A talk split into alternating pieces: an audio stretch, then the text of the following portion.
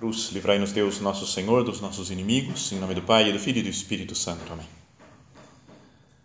Meu Senhor e meu Deus, creio firmemente que estás aqui, que me vês, que me ouves. Adoro-te com profunda reverência. Peço-te perdão dos meus pecados e graça para fazer com fruto este tempo de oração. Minha Mãe Imaculada, são José, meu Pai e Senhor, meu anjo da guarda, intercedei por mim.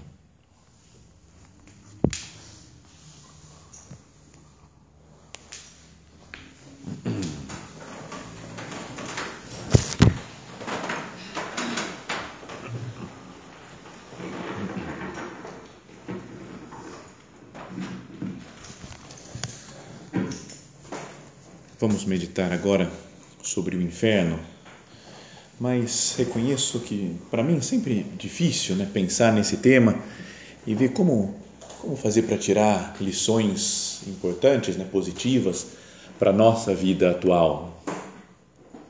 Do que falar, né, do que, em que, sobre que aspecto meditar ao pensar no inferno. Poderíamos falar das, das dores do inferno, por exemplo, não é pensar no, no sofrimento físico de uma pessoa que está naquela situação, que foi condenada, até por uma, uma livre decisão sua. A pessoa mesmo decidiu viver para sempre longe de Deus, então, e sofre, e tem dores, e a tristeza que descobre depois de ficar assim, definitivamente longe de Deus, o sentimento de solidão, um, um sentimento assim, de, de total desinteresse pelos outros, né, de falta de caridade. Né? Não pode ter minimamente nada de caridade, de amor, naquele lugar onde Deus não está presente. Né? Se Deus é amor, Deus é caridade, onde não tem Deus, falta totalmente essa capacidade de amor.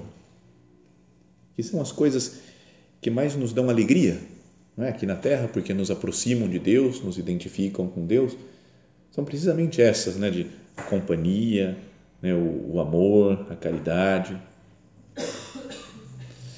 O inferno é preciso pensar nele né, como uma distância eterna de Deus. Mais do que pensar em coisas como até as, não sei, até o, o não sei, as, os contos populares, as representações do inferno, falam até parece uma coisa bonitinha, né?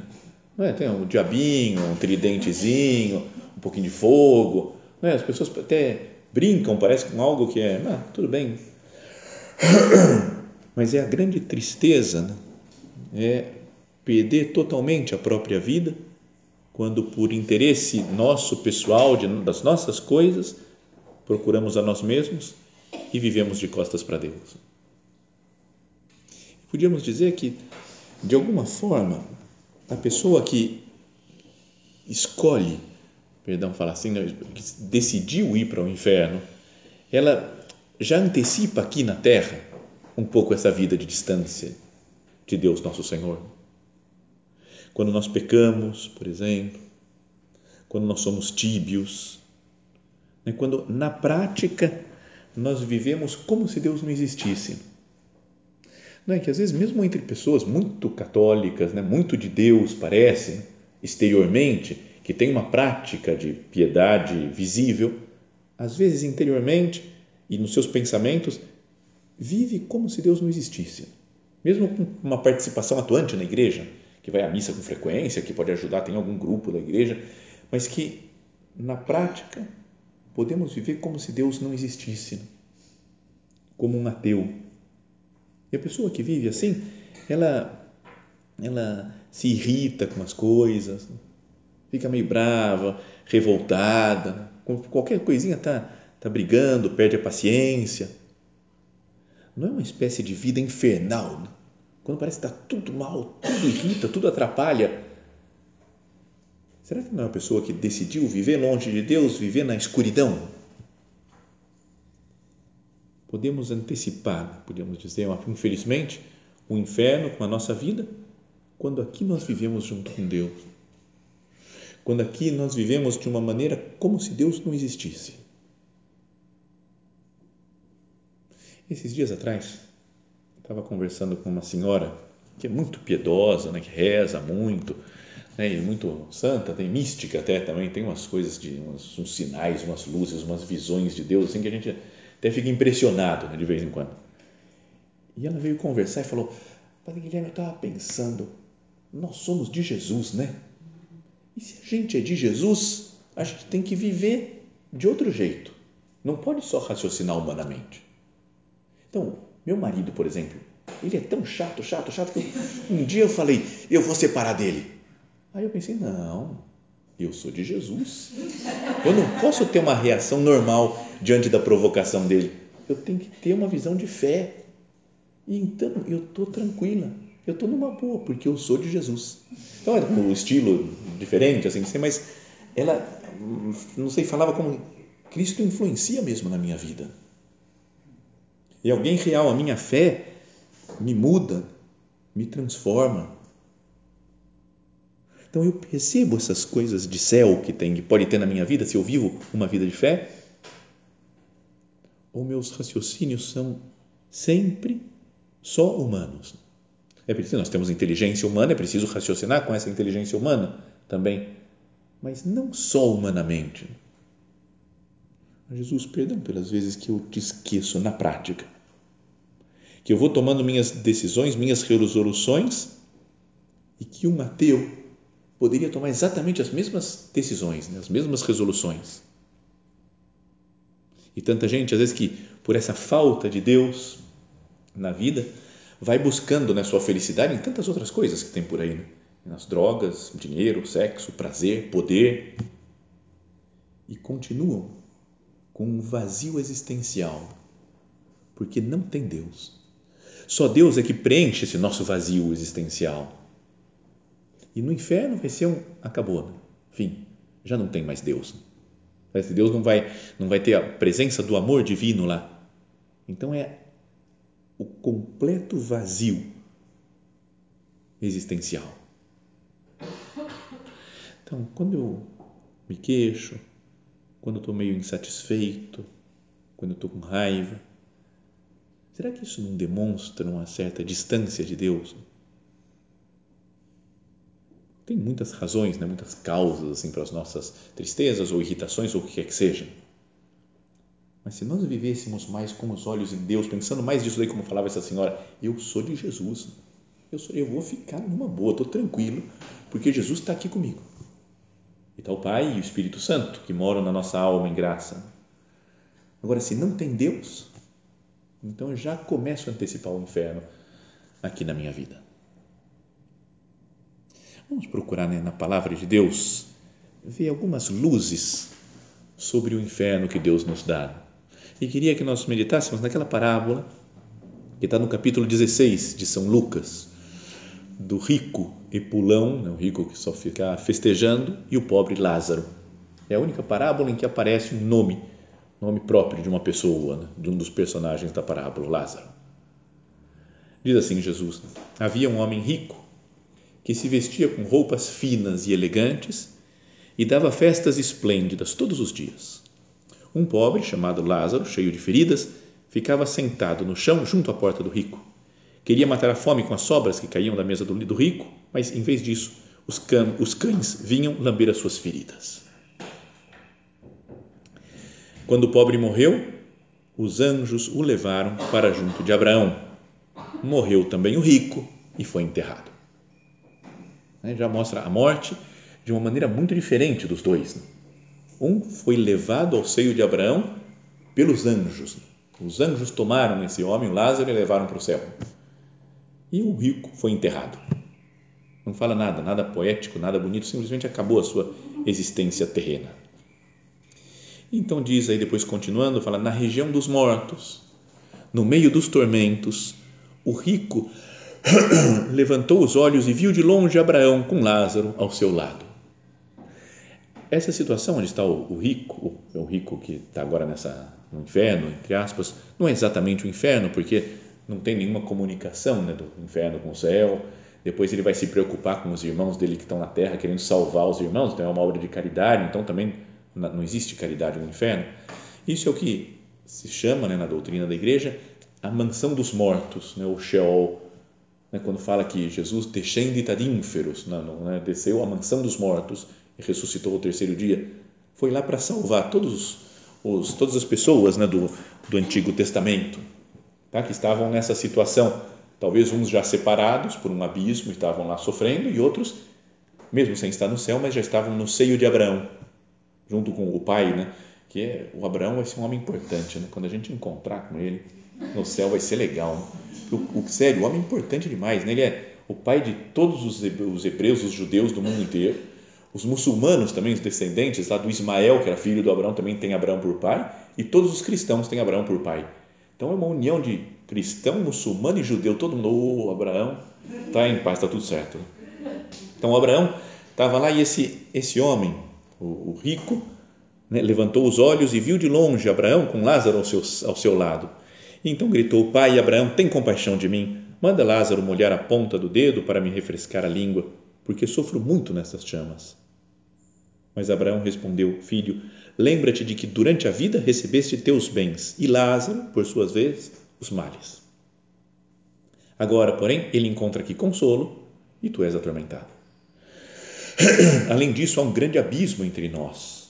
Por mais que alguém desejasse, não poderia passar daqui para junto de vós, e nem os daí poderiam atravessar até nós. O rico insistiu: Pai, eu te suplico, manda então Lázaro à casa do meu pai, porque eu tenho cinco irmãos, que ele os avise, para que não venham também eles para este lugar de tormento. Mas Abraão respondeu: Eles têm Moisés e os profetas, que os escutem. O rico insistiu: Não, pai Abraão, mas se alguém dentre os mortos for até ele, certamente vão se converter. Abraão, porém, lhe disse: Se não escutam a Moisés nem os profetas, mesmo se alguém ressuscitar dos mortos, não acreditará. Então, aqui dessa passagem, dessa explicação aqui do, de Jesus, nessa parábola, a gente pode tirar algumas lições né, sobre como deve ser o inferno. Vamos imaginar agora, se tem um inferno agora, é difícil entender como é que é o tempo, né? fora das, das coordenadas de espaço e tempo que nós vivemos, dentro do mundo material. Mas vamos imaginar, lá no inferno agora, que será que está acontecendo lá agora? Não pensou em imaginar isso? O que será que está acontecendo?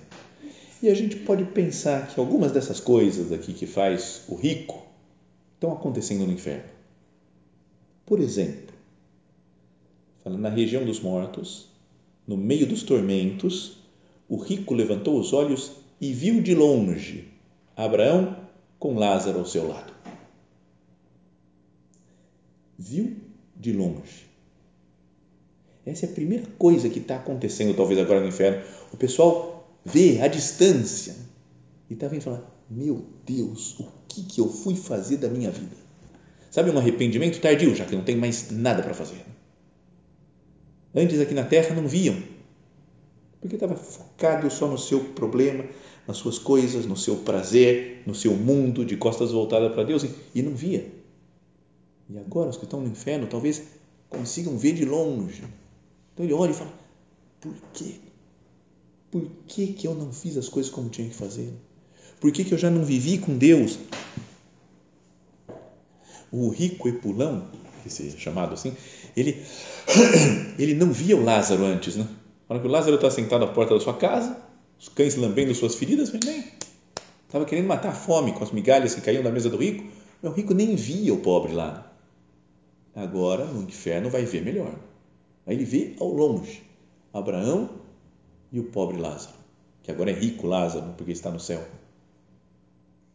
Então, imaginemos o arrependimento que toma conta de uma alma que está no, no, no inferno. Começa a ver as coisas como deve. Por que, que eu não fui ver antes?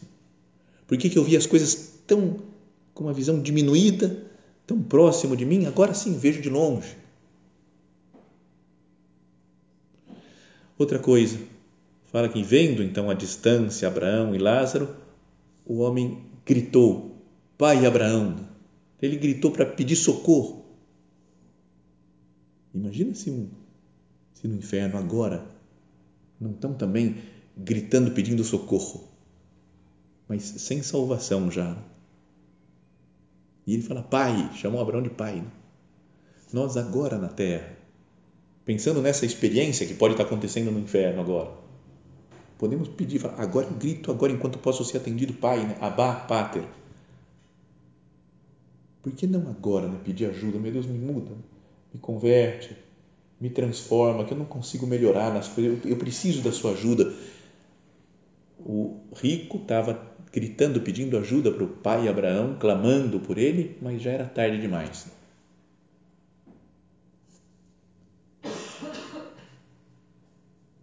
E Abraão responde: Filho, lembra-te que durante a vida recebeste os teus bens e Lázaro, por sua vez, os males. Lembra-te. Imagina no inferno as piores lembranças que a gente pode ter. Por que, que eu perdi aquela oportunidade? Sabe, aqui na Terra, quando a gente tem uma oportunidade de qualquer coisa que a gente deixou passar, a gente fica chateado, por que, que eu perdi aquela chance? Por quê? Tem uma coisa, não tem nada a ver, mas é de, umas, uns momentos que eu mais me arrependo da minha vida, pela burrice no momento. Mas eu estava, era um dia, sábado de aleluia, eu morava lá em Roma, então estava no nível, então acompanhando, não tinha ido nenhum dos brasileiros naquele ano, mas tinha ido um grupo de portugueses, então fiquei acompanhando, passeando com eles pela cidade. Foi uma semana incrível naquela Semana Santa, o nível. Ia ter a missa da, do sábado de Aleluia, ia ser às 8 horas da noite, com o Papa São João Paulo II, né, que ia celebrar. E a gente foi para a Praça de São Pedro, ia ser na praça, porque era o ano 2000, então era o ano do jubileu, estava lotado de gente em Roma. Então, às três da tarde, a gente foi para a praça cinco horas antes da missa para pegar um lugar bom. E chegamos lá e estava tudo fechado, travadas catracas lá, falando, não pode entrar ninguém só a partir das cinco. Então a gente falou, o que a gente vai fazer? Não vamos para nenhum outro lugar longe, porque senão vamos perder, que vai começar a formar fila aqui fora. Então começamos a andar ali por perto e um dos que estava junto de nós lá falou, vamos parar aí num barzinho tomar uma cerveja enquanto a gente espera. E os outros toparam, vamos, vamos. Eu falei, não, mas eu fiquei meio mal, né? Porque eu falei, calma, é sábado de aleluia ainda, né? Tá dentro da Semana Santa, não é para festejar. Daqui a pouco, depois da cerimônia, a gente sai para beber, comemorar. Né? Mas começou a vir uma dúvida de consciência, um problema moral, quase assim, se eu podia beber, se não podia beber, aquela coisa. Me veio à cabeça uma coisa que meu pai me falou quando eu tinha, acho que uns 6, 7 anos, mais ou menos. Eu queria assistir jogo no estádio da Ponte Preta. Eu sei, eu sei que é triste, mas ia ter jogo. E eu falei para ele assim: Nossa, eu vou falar para o papai me levar para o estádio. Aí depois eu lembro ele falar: ah, Não, é Páscoa. Vai estar tá cheio de gente aqui em casa. Ele vai falar que não dá, porque é na Páscoa, então não vai sair de casa na Páscoa. Então, abri o jornal e li que o jogo tinha sido antecipado para o sábado. Eu falei: Yes! Agora sim eu vou falar para ele. E ele vai falar: Não dá porque é Páscoa. E aí eu falo: Ah, mas é sábado. Aí acabou, ele não tem como me negar. Então falei, pai, me leva no jogo da ponte, vamos lá. Ele falou, não dá, meu filho, esse domingo é Páscoa. Eu falei, é sábado. Ele falou, agora é que nós não vamos mesmo. Porque sábado não é para ir em jogo, fazer festa, não sei o quê, é para ter penitência, não sei o quê. Tal, tal. Então eu fiquei com aquela coisa marcada, não pode festejar muito. Não sei se, não sei se assistir jogo da ponte é mais sofrimento ou festejamento. Bom, mas o resultado é que eu fiquei na cabeça com aquele negócio, está errado o que a gente está fazendo, está errado. Mas sentei ali e o pessoal escolheu ir num barzinho que tinha mesa na calçada, na rua ali, sabe? Então, falei, vai passar alguém do nível, vai me ver, gente conhecida, gente de casa, meu Deus, e agora? Super preocupado, quando de repente, um dos que estava do meu lado falou, aquele lá não é o cardeal Ratzinger, gritando e apontando. Só que ele gritou como se o cardeal tivesse a 200 metros da gente. E ele estava a 5 metros, estava ali na, na parede. Então ele escutou o grito, olhou para a gente, cumprimentou, sorriu. Ele falou: Ô, cardeal, tudo bem? Passou assim do lado, um metro de distância. E foi embora. E aí eu pensei: por que, que eu não parei ele para tirar uma foto? Então esse é uma. Já pensou? Porque ele é alemão, sempre aparece ele depois aí com o Papa, tomando uma cerveja. Já pensou? Ia chamar. Nossa! Ele, ele era o cardeal da Congregação para a Doutrina da Fé e não nos excomungou de beber uma cerveja no sábado. Mas por que? Já pensou, eu ia ter hoje uma foto, eu, Bento XVI, tomando cerveja junto. mas não tenho. Então, o inferno, mais ou menos isso, você vai tudo, tantas coisas que você fala, perdi. Eu sei que é meio exagerado, não tem muito a ver, talvez. Mas o, o Abraão fala para o rico, né? lembra-te de que na vida você teve isso, mas agora já era. Então a gente vai lembrar, na vida eu tive a oportunidade de me aproximar de Deus, eu tive oportunidade de me confessar, eu tive oportunidade de ser uma pessoa de oração mesmo, de verdade, de me apaixonar por Cristo e eu perdi as oportunidades. A graça, tanta graça que Deus nos dá no sacramento e eu perdi essas oportunidades.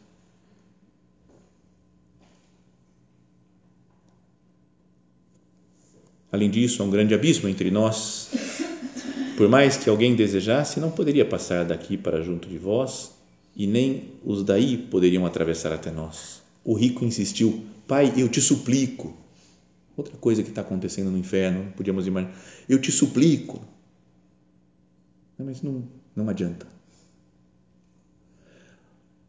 Manda o Lázaro, né, que, que converta as outras pessoas que converta os meus irmãos, que vá à casa do meu pai, porque eu tenho cinco irmãos.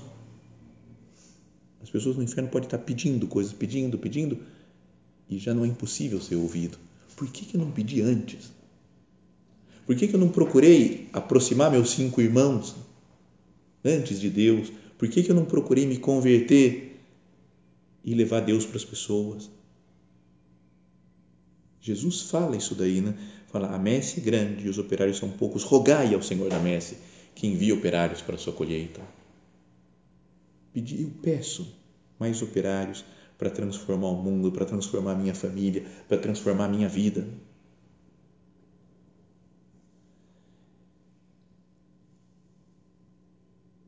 E ele fala, tem Moisés e os profetas que os escutem. E o rico insistiu, não, pai Abraão, mas se alguém dentre os mortos for até ele, certamente vão se converter. Ele pede alguém que seja uma testemunha né, de como existe uma vida depois da morte. Como é importante também a, a existência de testemunhas, gente que dê testemunho do seu encontro com Cristo. Às vezes tem muitos teólogos, muitos estudiosos, muitos cientistas, muitos oradores, muitos pregadores, mas poucas testemunhas.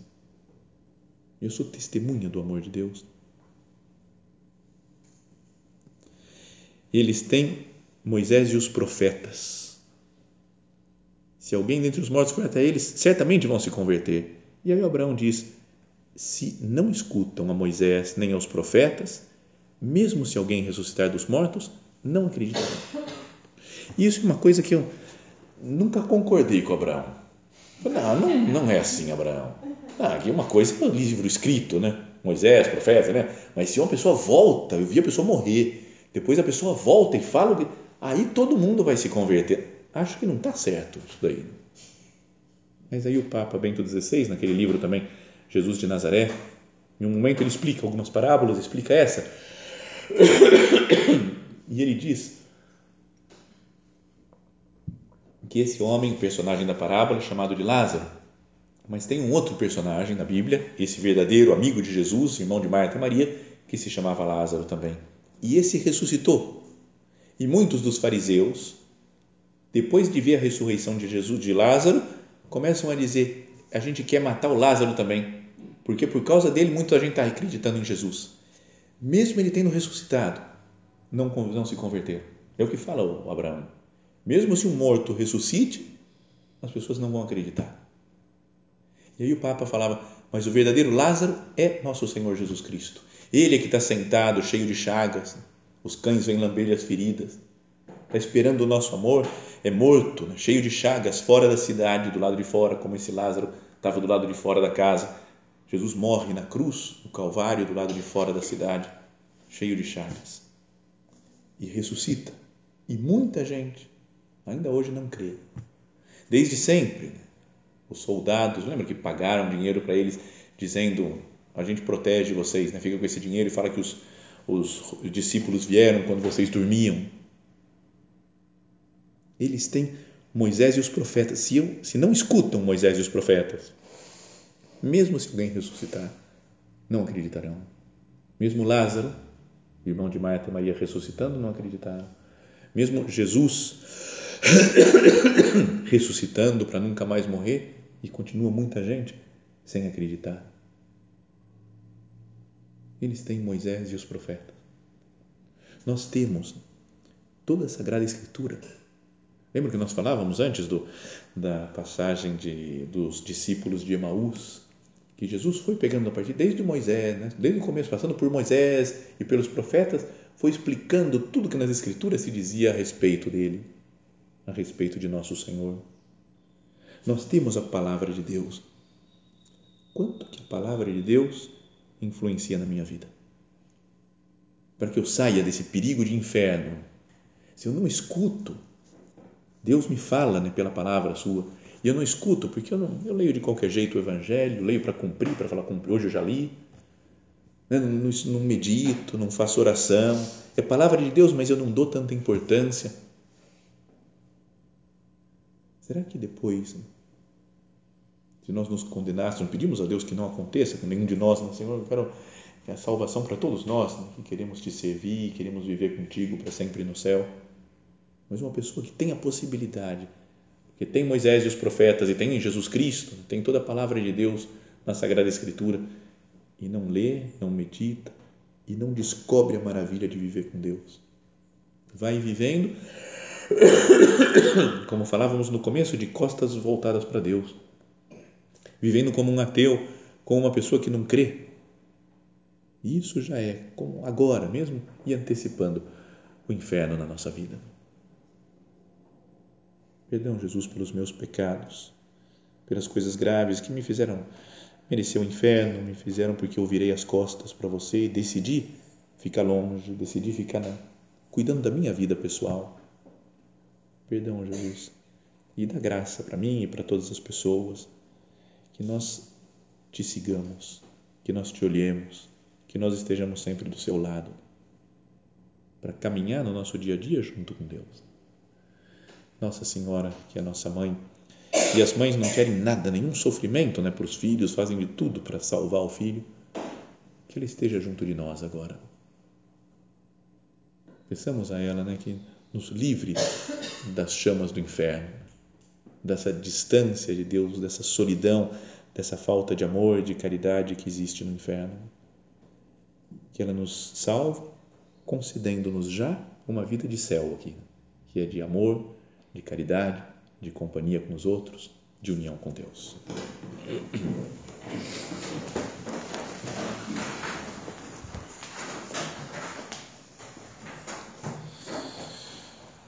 Dou-te graças, meu Deus, pelos bons propósitos, afetos e inspirações que me comunicaste nesta meditação. Peço-te ajuda para os pôr em prática. Minha Mãe Imaculada, São José, meu Pai e Senhor, meu anjo da guarda, intercedei por mim.